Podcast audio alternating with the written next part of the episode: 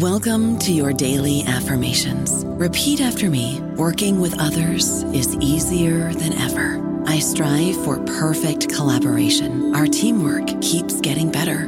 Yeah, affirmations are great, but Monday.com can really get you the teamwork you desire. Work together easily and share files, updates, data, and just about anything you want all in one platform. Affirm yes to start or tap the banner to go to Monday.com. Land Casino asking people what's the weirdest place you've gotten lucky? Lucky? In line at the deli, I guess? Aha, in my dentist's office. More than once, actually. Do I have to say? Yes, you do. In the car before my kids' PTA meeting. Really? Yes. Excuse me, what's the weirdest place you've gotten lucky? I never win and tell. Well, there you have it. You can get lucky anywhere playing at LuckyLandSlots.com. Play for free right now. Are you feeling lucky? No purchase necessary. Void where prohibited by law. 18 plus. Terms and conditions apply. See website for details. Hello, everybody. This is Marshall Poe. I'm the editor of the New Books Network, and I'd like to tell you that we have a new and improved website. It has two new features that we think you'll love. One of them is a vastly improved search engine so that when you type in keywords, you'll get a bunch of episodes really quick. The other is the ability to create a listener account. And in that listener account, you can save episodes for later listening. So you can create a kind of listening list. We think these features are neat and we think you'll enjoy them. Please visit the site today. Welcome to the New Books Network. Welcome back to New Books in the American West, a channel on the New Books network of podcasts. I am your host, Stephen Hausmann, and I'm an assistant professor of history at the University of St. Thomas in Minnesota. And today I'm speaking with Peter Boag. Dr. Boag is a professor of history at Washington State University, where he holds the Columbia Chair in the History of the American West. And he is the author of many books and articles. And today we're going to be discussing his latest Pioneering Death The Violence of Boyhood in Turn of the Century Oregon, which came out earlier this year in 2022 with the University of Washington Press as part of their Emil and Kathleen Sick book series in Western history and biography. Welcome to the New Books Network, Peter. Good to have you. Well, it's my pleasure to be here. Thanks, Steve. Let's begin, as we always do on this show, by just hearing a little bit about you. Can you tell us about yourself, a bit about your background, and especially how you became interested in history? Sure. I was born and raised in Portland, Oregon. And I recall that when I was in grade school and high school in the 1970s that I really enjoyed my history courses that I took. I think we had them in fifth grade, eighth grade, ninth grade, and then when I was in 11th, when I was a junior. Um, and uh, I, when I went to college, I was not sure what I was going to study. I didn't come from an intellectual family. In fact, I'm the first person in my family to graduate from college. Neither of my parents had finished high school when they married. They married very young. My mom went back years later and earned her diploma through the Portland community college system. So uh, we weren't an intellectual family. And you know, I had, when I was in high school, I had ideas of what I thought I might like to do. I thought I would go into forestry. I loved the outdoors and the environment, and my early work is uh, uh, would be in environmental history. But to do forestry, I had to take a lot of math and science. And, uh, you know, I did, oh, I was great in physics. I was somewhat of a washout in chemistry. Uh, Pre calculus was uh, very difficult. And so my interest in the types of topics that I would have to st- study in order to do forestry waned very quickly. And so when I headed on to college then i knew that i wanted to go to college i wasn't sure what i was going to, to do forestry was no longer in the cards for me and so i just entered as a kind of a general arts and sciences major.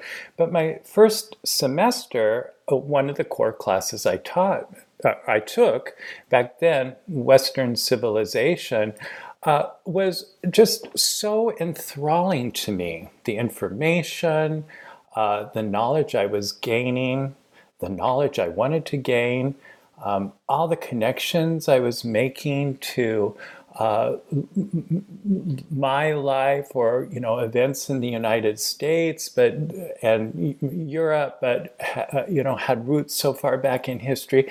It was fantastic, and the professor was so interesting. By the end of the semester, I knew that I wanted to become a historian, and by having this professor uh, in the, I never had any inkling that somebody could really make a living, so called, as a historian. But uh, so I, I, decided, you know, that's I wanted to be like this professor, and so that's kind of how it happened. And from the end of my first semester in college, that's what I had my heart set on, and well, here I am today speaking with you. You know, I ask all of my guests some version of that question, and people come to history from all sorts of, of paths, but I hear stories like that a lot where it's someone who goes into some level of education, whether it's high school education or, or, or you know, higher education, and they're not sure what it is that they want to do. They're not sure what they're interested in, and history really just speaks to them for a lot of the same reasons that you're saying. That, you know, the, the storytelling aspect of having a great teacher, or maybe it's the way that it answers questions that people weren't even sure that they were asking in the first place. That, that that's a real theme, and I think it speaks to the you know the, the, the power that history can have. Well, yeah, it, I don't know. It was just something that touched a chord in me that, as I mm-hmm. said, you know, went back into my childhood and, um, you know, I fifth grade taking uh, European or Western civilization back then and European history. And I enjoyed it, but uh, it was this college professor who really changed my life. So, Let's bring it to the topic of this book, which is, as as you discuss in the introduction, a pretty grim topic. Of course, what mm-hmm. brought you to the the, the the, the murder at the heart of this book? As you explain in the introduction, excuse me, as you explain in the introduction, this book had a pretty long gestation period. So, can you explain sort of the the the, the path that you took to writing this particular book? Yeah, so of all the books, this is the one that was the longest in the, the development, in a sense. Um, well, my interest, as my interest in history awakened, I started thinking about my how my own family fit into that history. I, I knew practically nothing about my family history. Three of my grandparents had passed away before I was born or when I was really young. Um, but uh, as I became interested in history in the fall of 1980 in, in college, I, I started asking my parents questions, and they started pulling old boxes and old photo albums out of the highest shelves and forgotten closets and the lowest drawers and bureaus. And um, I started learning bits and pieces from them and stories that they had gathered from their parents and in some cases their grandparents. And I found out that one of my ancestral lines had been part of the a vast overland trail migration of American settler colonials to the West Coast in the mid 19th century. And this family, it's on my father's side, settled near Brownsville, Oregon, in the southern Willamette Valley, which is where takes place the story that I tell in this new book. Um, and as I, I, I became infatuated with this family because I was also interested in Western American history. And uh, as I started studying them more, I learned more about that area's history. And I came to meet while I was doing genealogy in the area some local historians historians who shared a lot of information with me including the story of Lloyd Montgomery, the uh, protagonist and antagonist in this book. Uh, in 1895, when he was 18 years old, he shot both of his parents and a visiting neighbor at their farm in um, not too far from Brownsville. Um, so anyway, uh, you know, so I became aware of this story in the early 1980s, but um, as I had done quite a bit of research on the history of Oregon and Western Oregon in particular. Uh, by the time I started my PhD dissertation at the University of Oregon, um, I decided that I was going to write on the southern Willamette Valley. And this was in the years when environmental history was really a nascent field. And there weren't very many models of environmental history to uh, follow. So my dissertation was fair, a fairly early iteration of uh, environmental history as it was de- developing in the United States.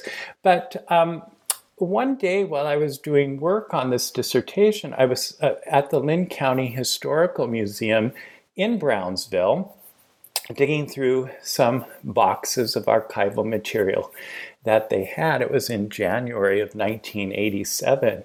And I just happened to come across a photocopy of the special edition of the Brownsville Times newspaper, printed the day after the Montgomery murders.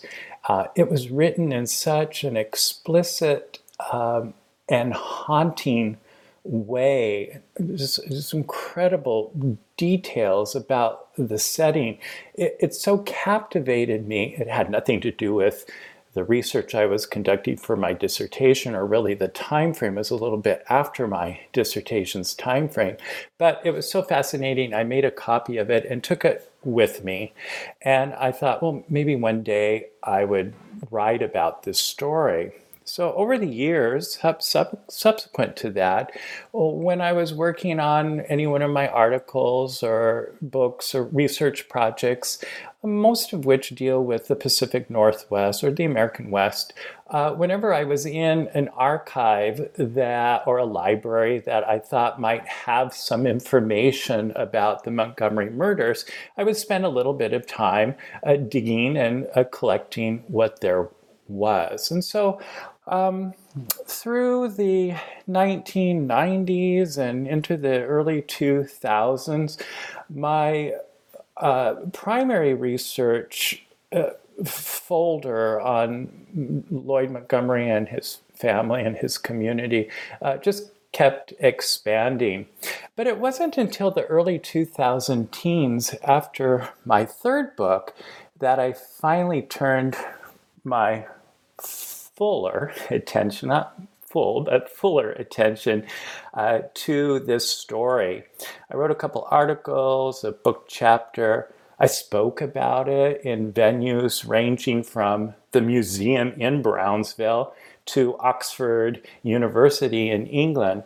But it was really with the onset of COVID when I was pretty much confined to home and all my outdoor activities in the summer were uh, kind of eliminated uh, that I began to work uh, on the book itself.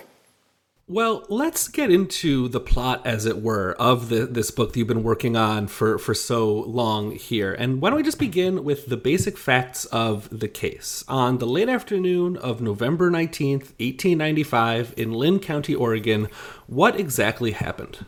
Yeah, so Lloyd Montgomery, he was 18 years old.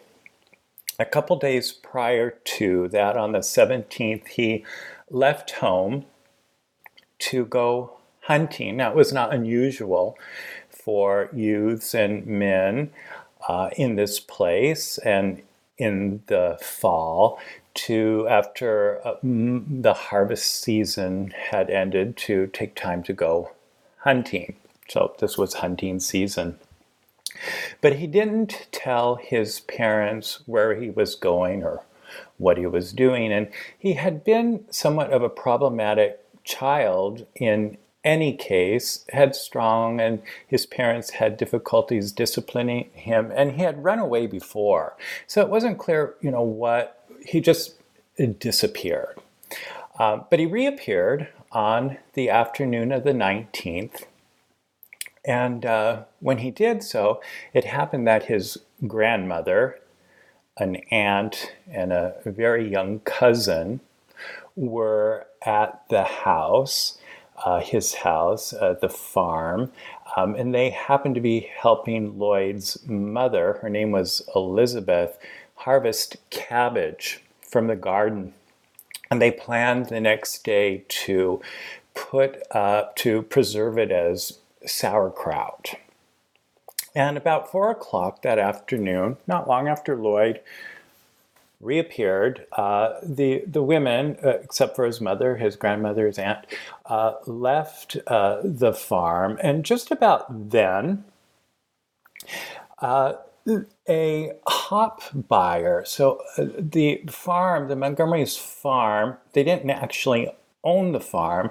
They were sharecroppers with, uh, of a kind of a shirt tail relative. Um, and they uh, the, har- the the principal product of the farm was hops. Um, the hop season, hop harvesting season, occurred in September and October, but then it was mid November, and the hop buyer happened to be. Um, driving his wagon through the neighborhood visiting hop farms to let people know what he was going to be able to pay for um, hops. So he came, uh, he arrived at the farm at about four in the afternoon. Um, and then he departed. And the news that he had left behind with Lloyd's father, his name was John, John Montgomery, was not good news. You have to remember, this was the deepest part of the 1890s depression.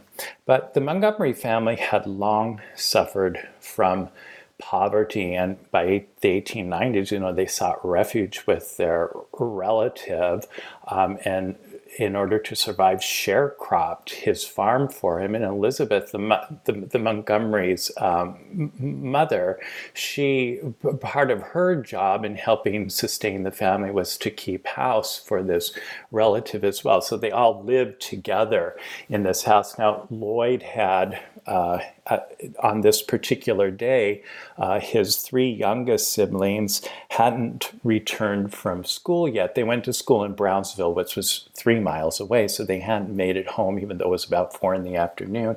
Um, and he had one other brother, 16 years old, who was out a ways from the house doing his duty, which was working in the fields, doing some plowing, preparing for um, the uh, sowing of, of winter wheat, which they also grew there on the farm.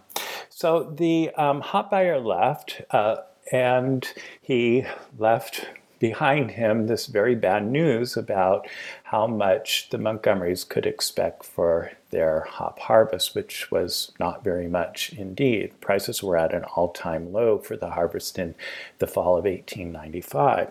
Now, just as he left, a, another local businessman, his name was Daniel McKercher, appeared at the Montgomery farm.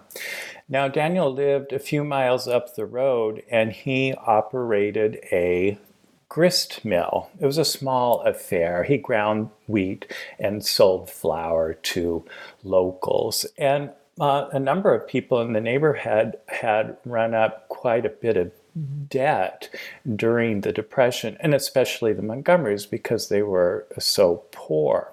So Daniel went about, just as he heard that the hop buyers were in the valley uh, buying hops, he thought that this would be a good time to visit the people who owed him money and ask for um, some payment. So Daniel McKercher arrived a little bit after uh, uh, the hop buyer left, which was a little bit after four in the afternoon. Um, so it seems that, and, and, he was there to collect on a debt. So it seems that you know the low prices for the recent harvest, apparently continued destitution for his family, and then this debt collector appearing were just too much for John. Not to mention, he had this wayward son, Lloyd, who should have been helping the family, but simply came and went as he pleased.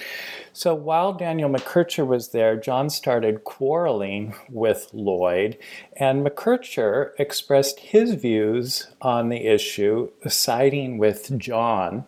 John slapped Lloyd in the face and told him to tend to his chores.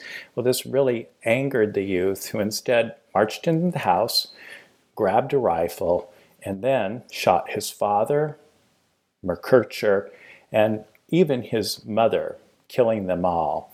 He left the crime scene and started heading down the road to Brownsville, and there he ran into his three siblings who were returning from school and another cousin who was accompanying them. And that's how the story in my book starts, and in ways ends as well. Yeah, and, and I have so many questions about the, the parricide and the murder that you describe here, about how this happened and about the context and about why something like this could happen in this place. But I, I guess in answering all these questions, let's just start with uh, uh, where you start in the book and the part of the explanation that deals with the nature of boyhood in the late 19th century rural American West. So, I guess my question is what was life like to be a young country boy in Oregon in this time? As you say in the book, it, it was often fairly difficult, right? Well, yeah, that's an understatement. It is, it is, of course, fundamental to my story to explain what was like what life was like for rural or rather farm boys in the last quarter of the 19th century when Lloyd was born and when he lived his short life. So, although I did uncover some materials specific to Lloyd's life, given who he was, there wasn't a lot of archival material on his biography that exists, and we really don't have much and as far as firsthand accounts from him. So I had to piece together what life was like by looking at the lives of other children in that time and place, especially boys. Um, and uh, of course, it, life for farm boys in Western Oregon wasn't a lot different from what it was like in other parts of the United States at this time. Their lives were filled with work, and the sorts of labor they performed changed over time as they aged. Well, it might better be stated that as boys grew older and stronger, they were given more and more chores to do. So, as little ones, they helped their mothers around the house and in the garden.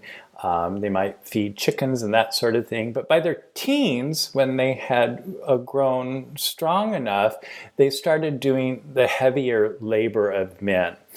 So, their daily lives were filled with chores and work for the survival of their family. But of course, they also went to school. Now, by these years, Oregon law required children to attend so many weeks of school during a given year. Now, of course, not all parents paid attention to the law, but the requirements were lax enough that allowed those parents who needed their children's labor to keep them out of school for varying uh, uh, periods of time during the year. And so that was also the case uh, specifically for Lloyd and his 16 uh, year old brother, who happened to be plowing on that particular day that the murders took place. Now, a lot of this work was quite dangerous, and so many boys and girls too suffered all sorts of in- injuries, you know, from minor bumps and bruises to the loss of limbs to the life of loss itself. And in addition, in their play and in their leisure time, they often encountered uh, and even engaged in dangerous activities. For boys in Western Oregon at this time, lots of rivers, lots of streams, lots of l- lakes. They did a lot of swimming. Girls didn't go swimming so much, girls stayed closer to home. But drowning was one of the greatest harvest- harvesters of life among boys in late 19th century uh, Western Oregon. But they also had guns and they played with guns, so gun accidents were routine. And then, of course, they also faced all sorts of diseases. The only vaccine available at that time was for smallpox, and germ theory was only beginning to be well understood. Um, and so there were all sorts of diseases that these young people, but adults, were prone to as well. You know, chol- cholera, diphtheria, influenza. Um, and these, of course, were particularly uh, virulent uh, in for the youngest children who had uh, the least exposure to them. So, you know, you put all this together, and childhood was really quite. It was filled with work, and it was really quite traumatic. Now, at the same time. Um, there were also these incredible, you know, when we're looking at, you know, the lives of children, there these incredible social pressures placed on them as well. And again, my book mostly focuses on boys, but you know, there were these expectations that they would help their parents, they would go to school, they would mature, they would develop into manly men, meaning they would abide by the law, they would go to church, they would contribute to society and the body politic, they were expected to become successful farmers and uh, marry and have uh, their own families. But this was also all during a time when farming or the farming way of life was declining in America, although the number of farms farms were expanding. Uh, uh, there were a series of depressions that hit farmers in the United States between the 1870s and 1890s. These are the very years of Lloyd's life. And farming and rural life, while there were a lot of farmers still, they were relatively speaking, losing political and economic clout in America as the civilization, the center of civilization in America, was moving increasingly to the city and revolving around industry. Uh, so you know this was really a, a, really difficult time, and this is why I'm so fascinated with this era in American history. Um, it's kind of this this period, this transitional period between, I see it between early modern and, and, and modern America. So there are all these social pressures on boys. Uh, at the same time, country living seemed to be becoming less and less the norm as urban life was uh, more and more where it was at. But while all this was happening, there's this increasing focus on rural existence as kind of being the salvation, as kind of the antidote to urbanization and industrialization, uh, where the lifestyle of rural people uh, became, you know, the symbol of what was good in America, what was healthy about America, the, the salvation for this, this society that seemed to be catapulting in the wrong direction. So, you know, there were all these inconsistencies and mixed messages, declining opportunities, loss of political power for farmers, especially their children who were coming of age at a time when it was depression and opportunities were more limited but they also lived you know their life was filled with hard work and uh, trauma and disease and tragedy.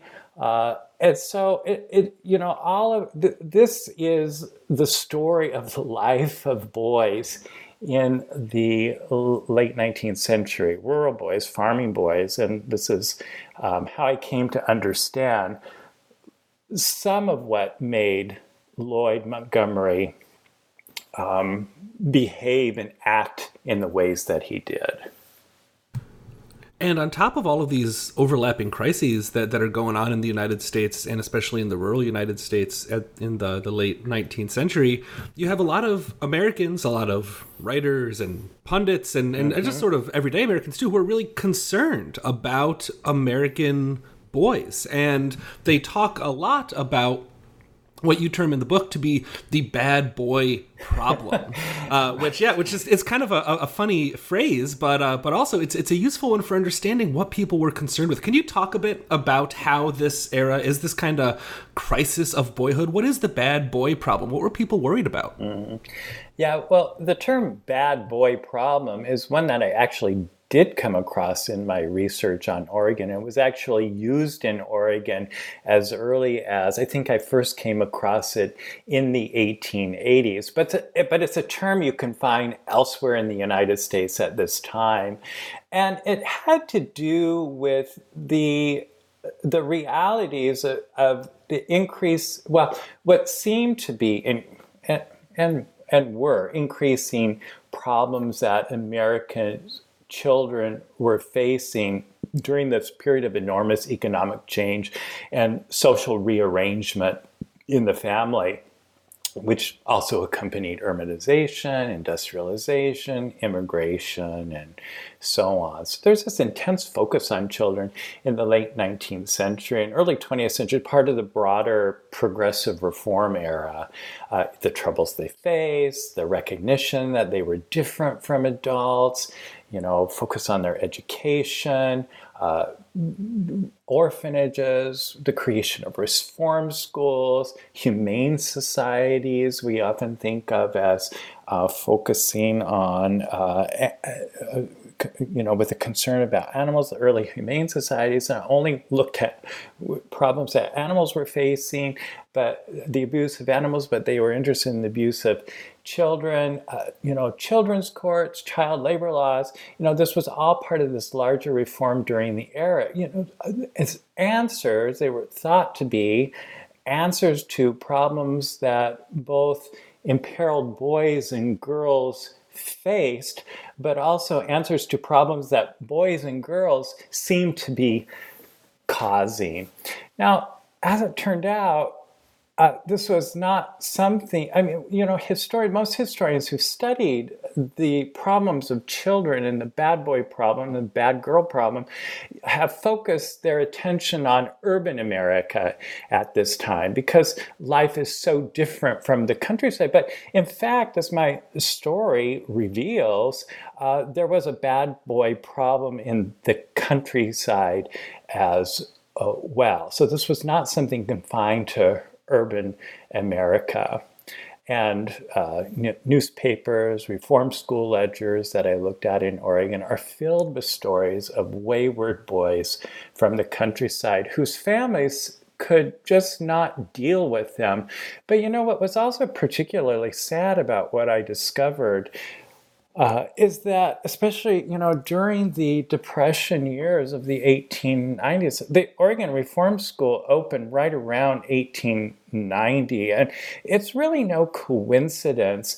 So many people in the rural oregon so many families were already facing hard times, which only became harder in the 1890s. And many of them just couldn't take care of their children. And it's clear that many parents dumped their children uh, at the reform school because they simply could not care for them. But they, they, were all mixed in with the wayward boys from the countryside as well, who actually were uh, problematic. So, stories about uh, children killing each other, actually, who ended up in reform schools, stealing, um, also small towns, gangs of boys who made life miserable for people on the streets. And um, so these types of things are going on. So, of course, you know, it's not surprising when Lloyd Montgomery um, commits what's perhaps the most egregious of crimes, killing his own mother and father,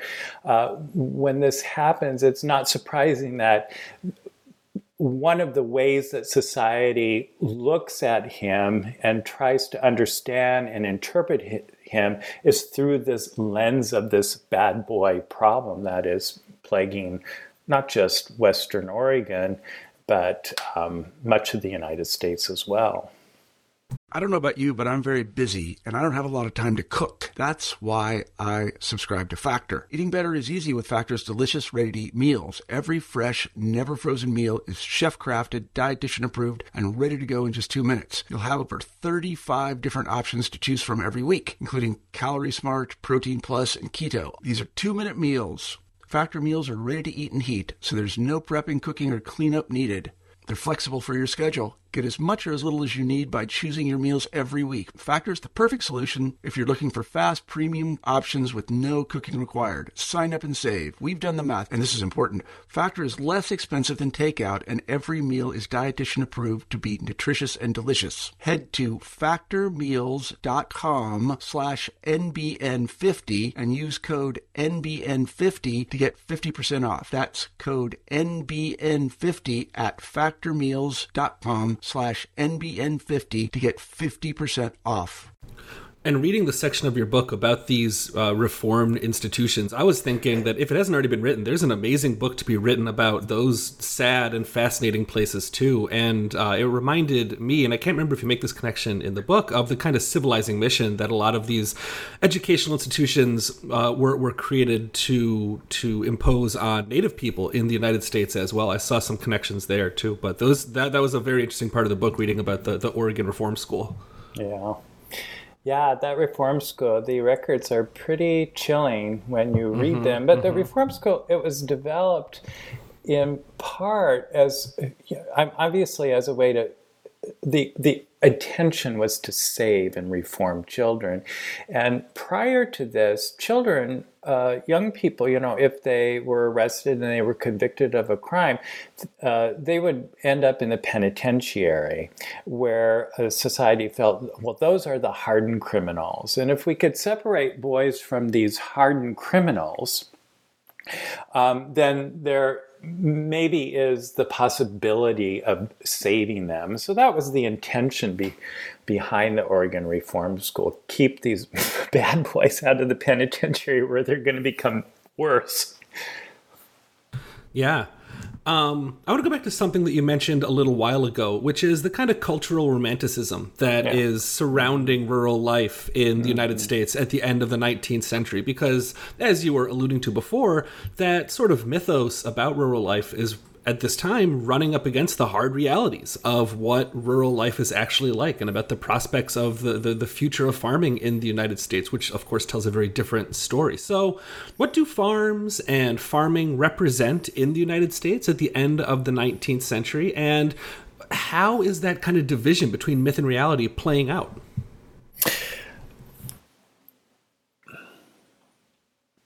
Well, you know, that the odd thing, I mean, on the one hand, it seems odd, but then when you think about it, it makes perfect sense.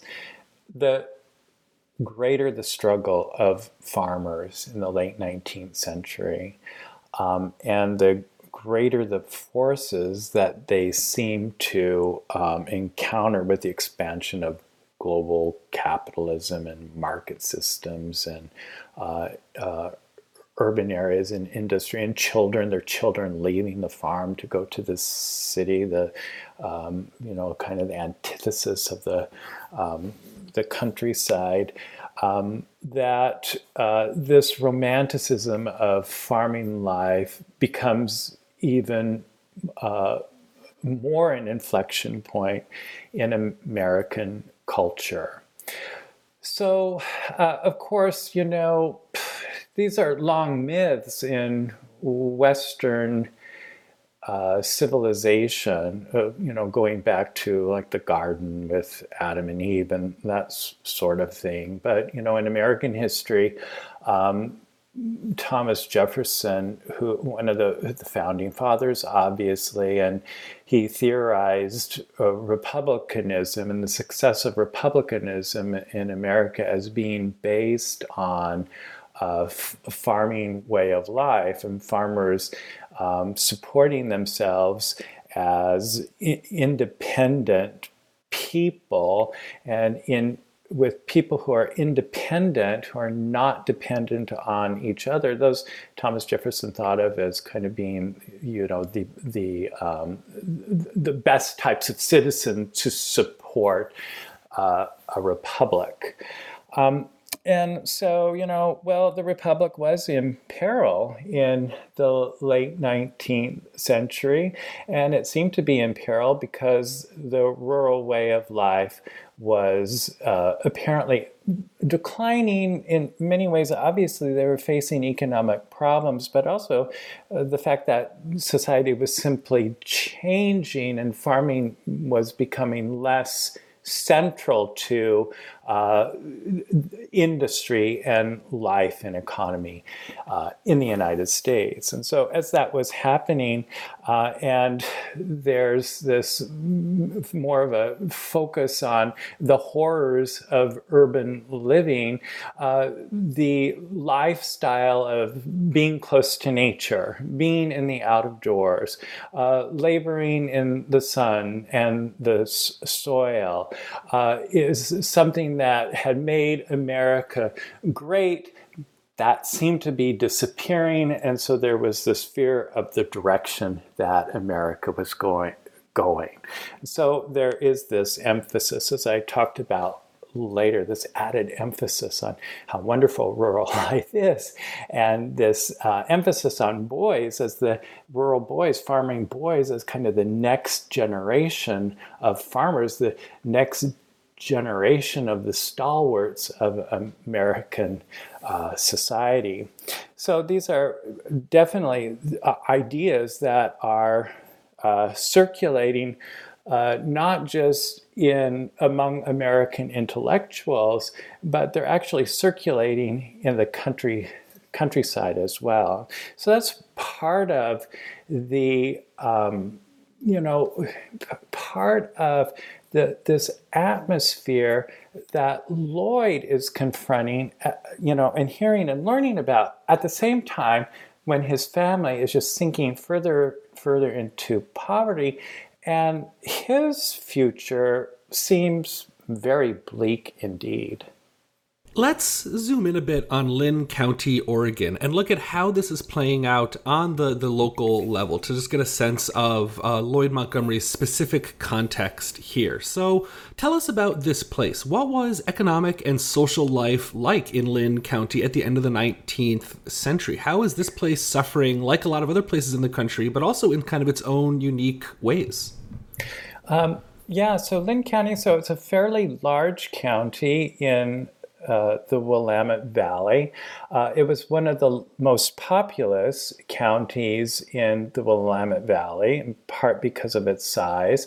Um, and uh, farming was the basis of the economy there. Through the 19th century, well into the early 20th century, until the logging industry developed in the Cascade uh, Mountains, which form a large part of the eastern part of Linn County. Um, so the primary wheat, uh, excuse me, the primary crop for farmers through the Willamette Valley, and so it's a mainstay of Linn County economy in the 19th century was wheat. But by the latter part of the night, now wheat uh, uh, had uh, you know, it was essential from very early on, uh, kind of as the the, the, the mainstay, the staff of life of the farmers. But in fact, we, although it's still grown in places in the Willamette Valley and newer varieties are used there, um, the, it, it, the, the climate is not the best in the Willamette Valley for wheat. And by the end of the 19th century, the wheat industry in the Pacific Northwest was actually moving east of the Cascades, where dryland farming was very successful, especially to the fertile Palouse country of eastern Washington, and the yields were much greater. Um, and by then, mechanization was making harvesting uh, uh, of, of wheat and the growing of more expansive wheat fields even more economical. And uh, farmers in the Willamette Valley were starting to lose out. It cost them more to produce less wheat. So they started searching around for different types of crops. And one of the crops that they were experimenting with, uh, beginning really in the 1870s, just shortly after the Civil War, was the growing of hops.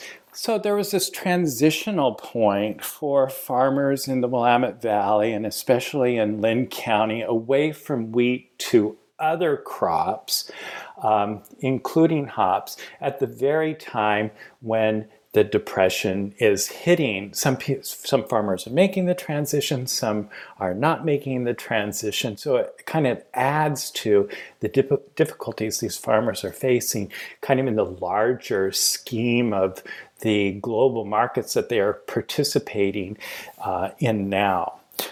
Um, so, uh, yeah, so the communities in Linn County were all pretty small. Linn, uh, Albany, the county seat, had maybe 3,000 residents, uh, and it was the largest uh, center of industry and manufacturing in Linn County. So it was decidedly a rural, a rural farming place, and as such.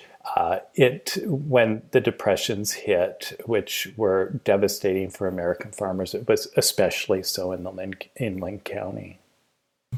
So let's let's put all this together then. So we have Lloyd Montgomery, who is a young rural boy growing up in very difficult times, and yet, you know, as a young boy in rural America, in late 19th century, has a pretty devastating combination of fewer and fewer prospects for his future mm-hmm. combined with sort of having you know the almost the weight of the republic on his shoulders exactly. at least in a, in, a, in, a, in a cultural way and on top of all of this in the book you describe how in the late 19th century rural west death and killing were kind of everywhere on top of all of these problems as well how and why was this the case well death and killing have always been everywhere.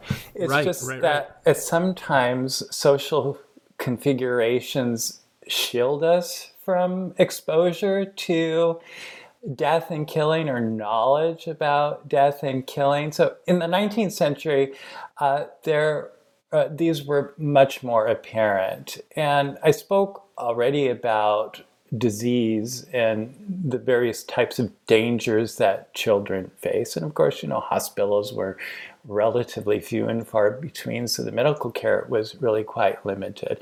You know, adults face, you know, disease and um, accidents as uh, uh, as uh, well. And of course, this is especially so um, in in farming life. But there are other killing, you know, involved, you know, the, the killing of farm animals, livestock for food. I mean, who slaughters their own uh, animals today? Uh, so, you know, chopping chickens' heads off, um, slaughtering hogs and beef cattle. These were activities that uh, entire families engaged in it. It, was a really n- nasty thing to, you know, when I was doing my research and reading about it, it was pretty horrid and uh, nasty and and bloody, and you know, and, and, and taking the entrails of things that were left over from animals from the slaughter and feeding those to the chickens. It was seems pretty pretty horrific for those of us who have been sheltered from that most of our lives. So there is that type of violence and death going on. And, you know, you also have to think about depredations from, from uh, wild predators, uh, ravaging sheep, uh, killing livestock, also attacking people um, as well. Um, there was a good deal of gun violence because guns were very much a part of everyday life, and uh, children playing with guns. Many shot each other, shot themselves. Even if uh, they weren't killed, they might be injured for the the rest of their life. And and then on top of this, especially er, a little bit earlier than my story, but very relevant to my story in the Pacific Northwest and elsewhere in the um, American West is the violence against the uh, of the American settlers against the indigenous people. Um, and of course, and then during the time that I uh, my book covers too, you know, there's also uh, uh, racially motivated attacks on immigrant labor, uh, even in um, the the field during the harvesting during the the, the the depression when white people wanted the jobs that they didn't previously want because they paid too poorly and it was mostly Chinese laborers or Native American laborers. Uh, white people drove off uh, these workers in the fields using violence. So violence was all around. And then, you know, another part of this story is that uh, by the 1880s and 1890s, the first generation of American settlers in Oregon were dying in large numbers. And we we can't forget that uh, you know a lot of death was actually occurring in homes themselves. Today, it's usually removed to uh, uh, to assisted living facility or, or, a hospital. So people were dying in homes, but they were dying in large numbers. The first generation, the grandparents, um, and so this the death of these early settlers in large numbers by the end of the 19th century call, caused something of its own cultural crisis uh, on top of the economic crisis in Oregon. It seemed that this was another indication of a passing uh, way of life, and there are these incredible memorializing efforts uh, to commemorate and to remember and to bring together all of these aging people and to not celebrate, but when they died, to remember uh, to to remember them and to celebrate their lives in their death. And so this is another type of death that is uh, kind of hovering over this society. So death and violence are all around.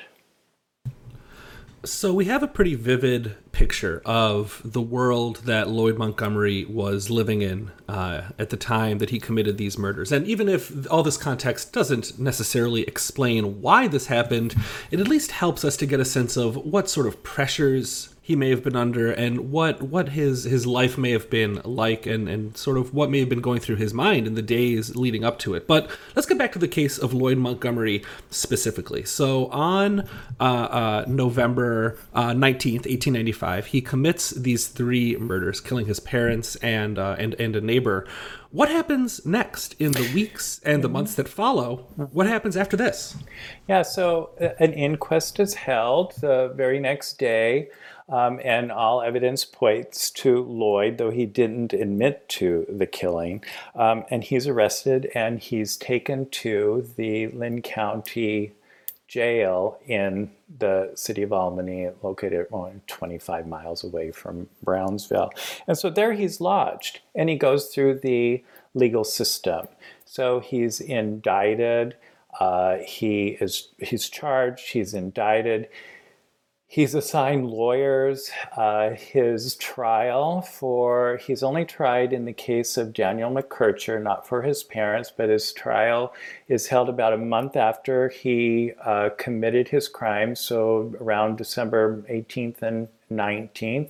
Uh, he's found guilty and he is sentenced to hanging. And so it's uh, execution through hanging. And so his execution date is set for January 31st of 1896. So he has about another month and we a week, month and a half uh, in jail, and so his life is basically lived out the last few. Uh, you know, the last two months of his life in jail, and the last month and a half waiting for his execution. And he tries to make the most of life in jail. He, he uh, has a lot of visitors, a lot of newspaper reporters visit him, a lot of uh, religious ministers who are trying to save his soul.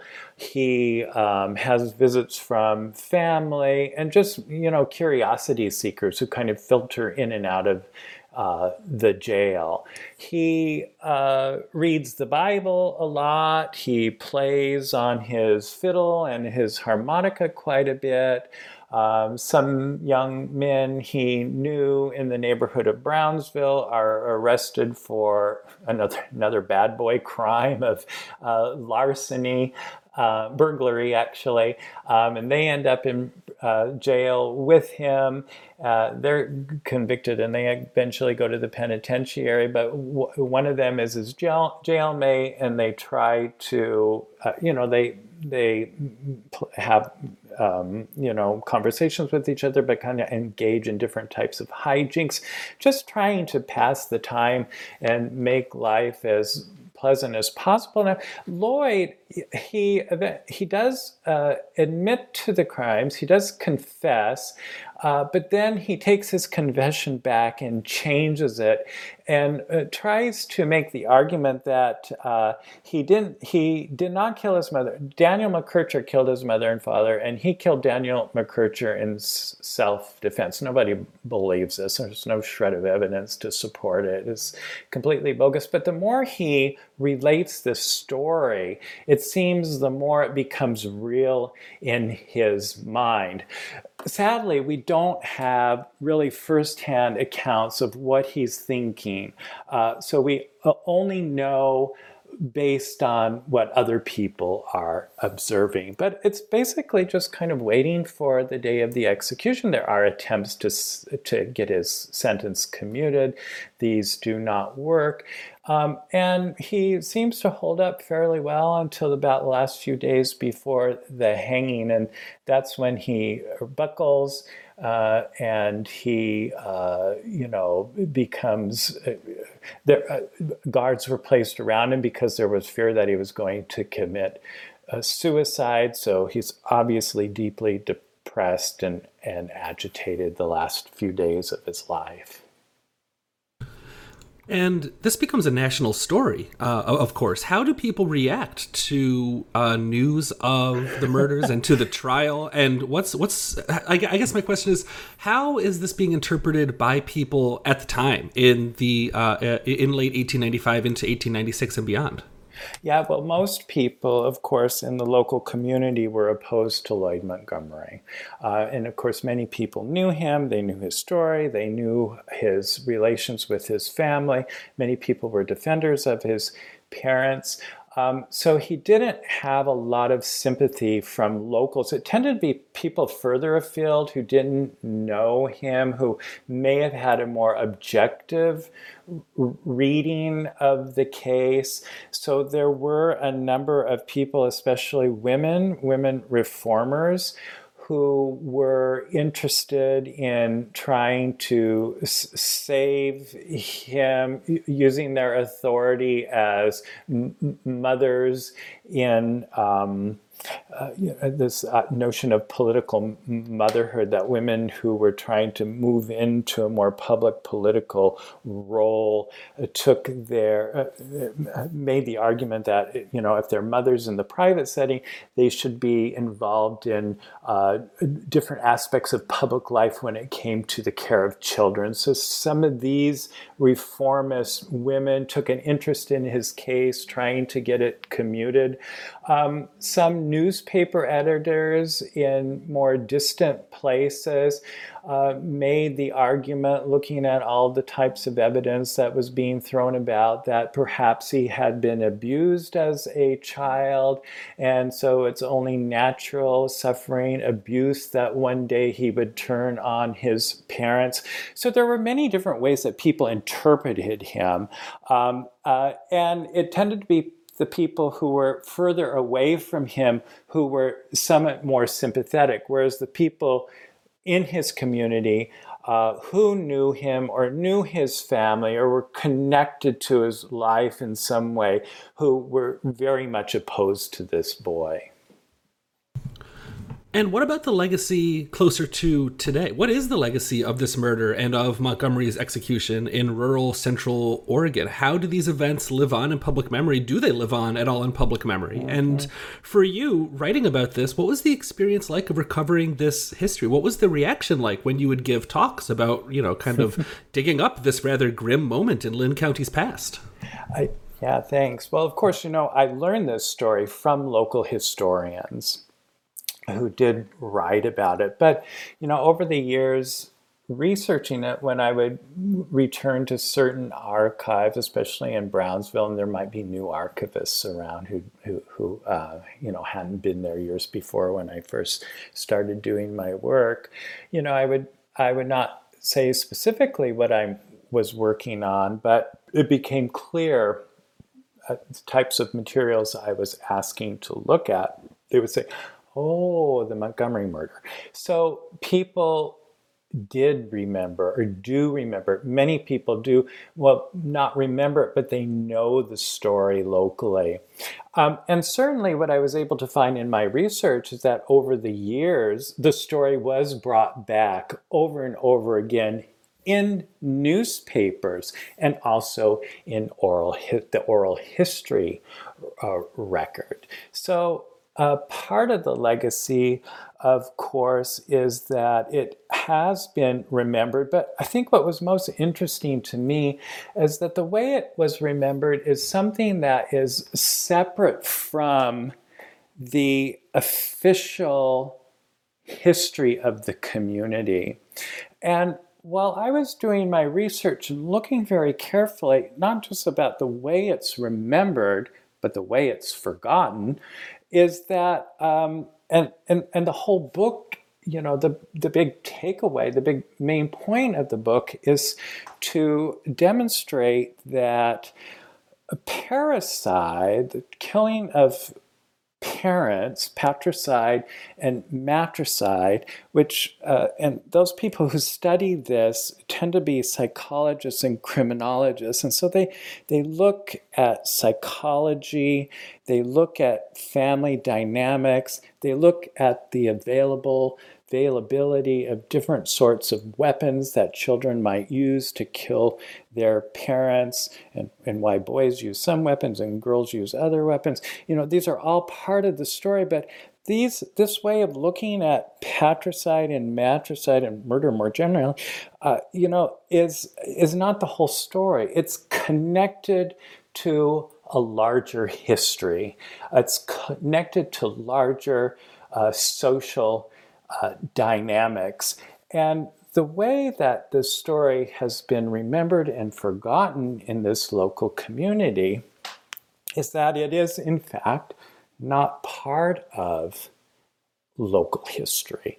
It's something that can be set aside from as anomalous, but my book tries to show, I hope it does show, that this very much is at the heart of that local history there. Yeah, I mean, I'm just one guy, but I thought you made that point uh, very clear. I, I, definitely came came away understanding that for sure.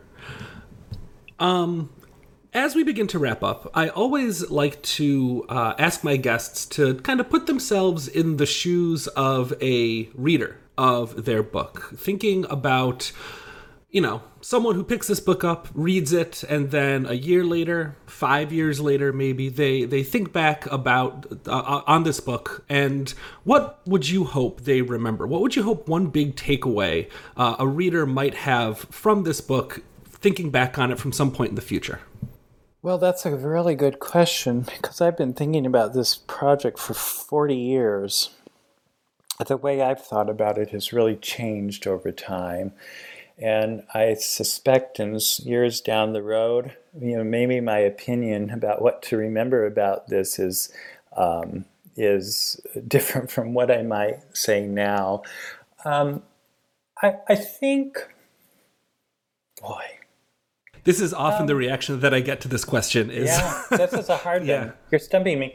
Uh, I I guess you know, I you know something that I referred to just a couple minutes ago. Um, and I think it has much to do with how we look at, for example, these horror mass shootings today, when the focus is on psychology, the focus is on guns. Um, these are important, obviously, but I think as a society, we have covered up so much about our violence and nastiness. I mean, there are all kinds of attempts to bring that to light today, but the, there is just much reaction against it and trying to suppress it and repress it. Uh, that that is a violence in itself that continues to cover up the realities of our history. And in those realities of history that we work so hard to suppress and forget and set aside as anomalous, as a psychological problem, that we're not solving these problems because we're we're avoiding the larger context and how these things are connected to each one of us through social dyma- dynamics and through our history.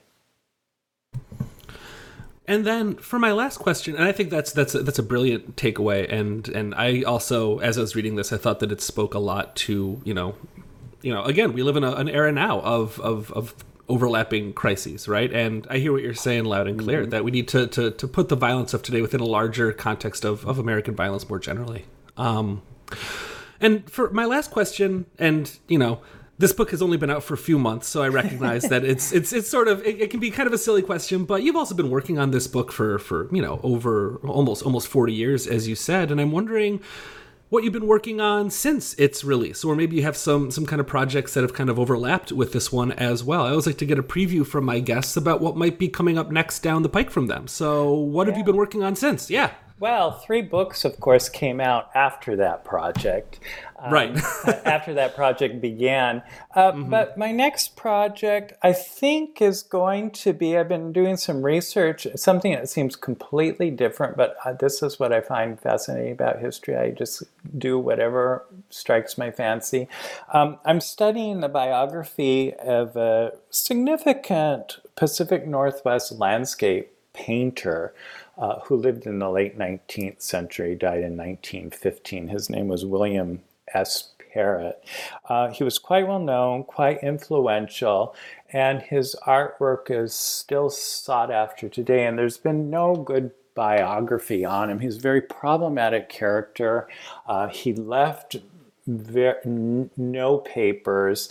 Uh, so doing a biography is really quite difficult, but I've never been intimidated by doing by projects that are quite difficult to do. So I think that's my next um, the the next uh, project. That sounds great. And uh, when it's out, I will have to ask you back on the show. And I don't envy you for writing a biography with someone who left no papers behind. I mean, that sounds like a challenge, but that sounds like an unenviable challenge. So best of luck to you. Dr. Peter Boag is a professor of history at Washington State University, uh, where he holds the Columbia Chair in History of the American West. He is also the author of Pioneering Death The Violence of Boyhood in Turn of the Century Oregon, which came out earlier this year in 2022 with the University of Washington Press as part of their Emil and Kathleen Sick book series in Western history and biography. Thank you so much for joining me again today, Peter. Really appreciate it. Well, you're most welcome. It was entirely my pleasure.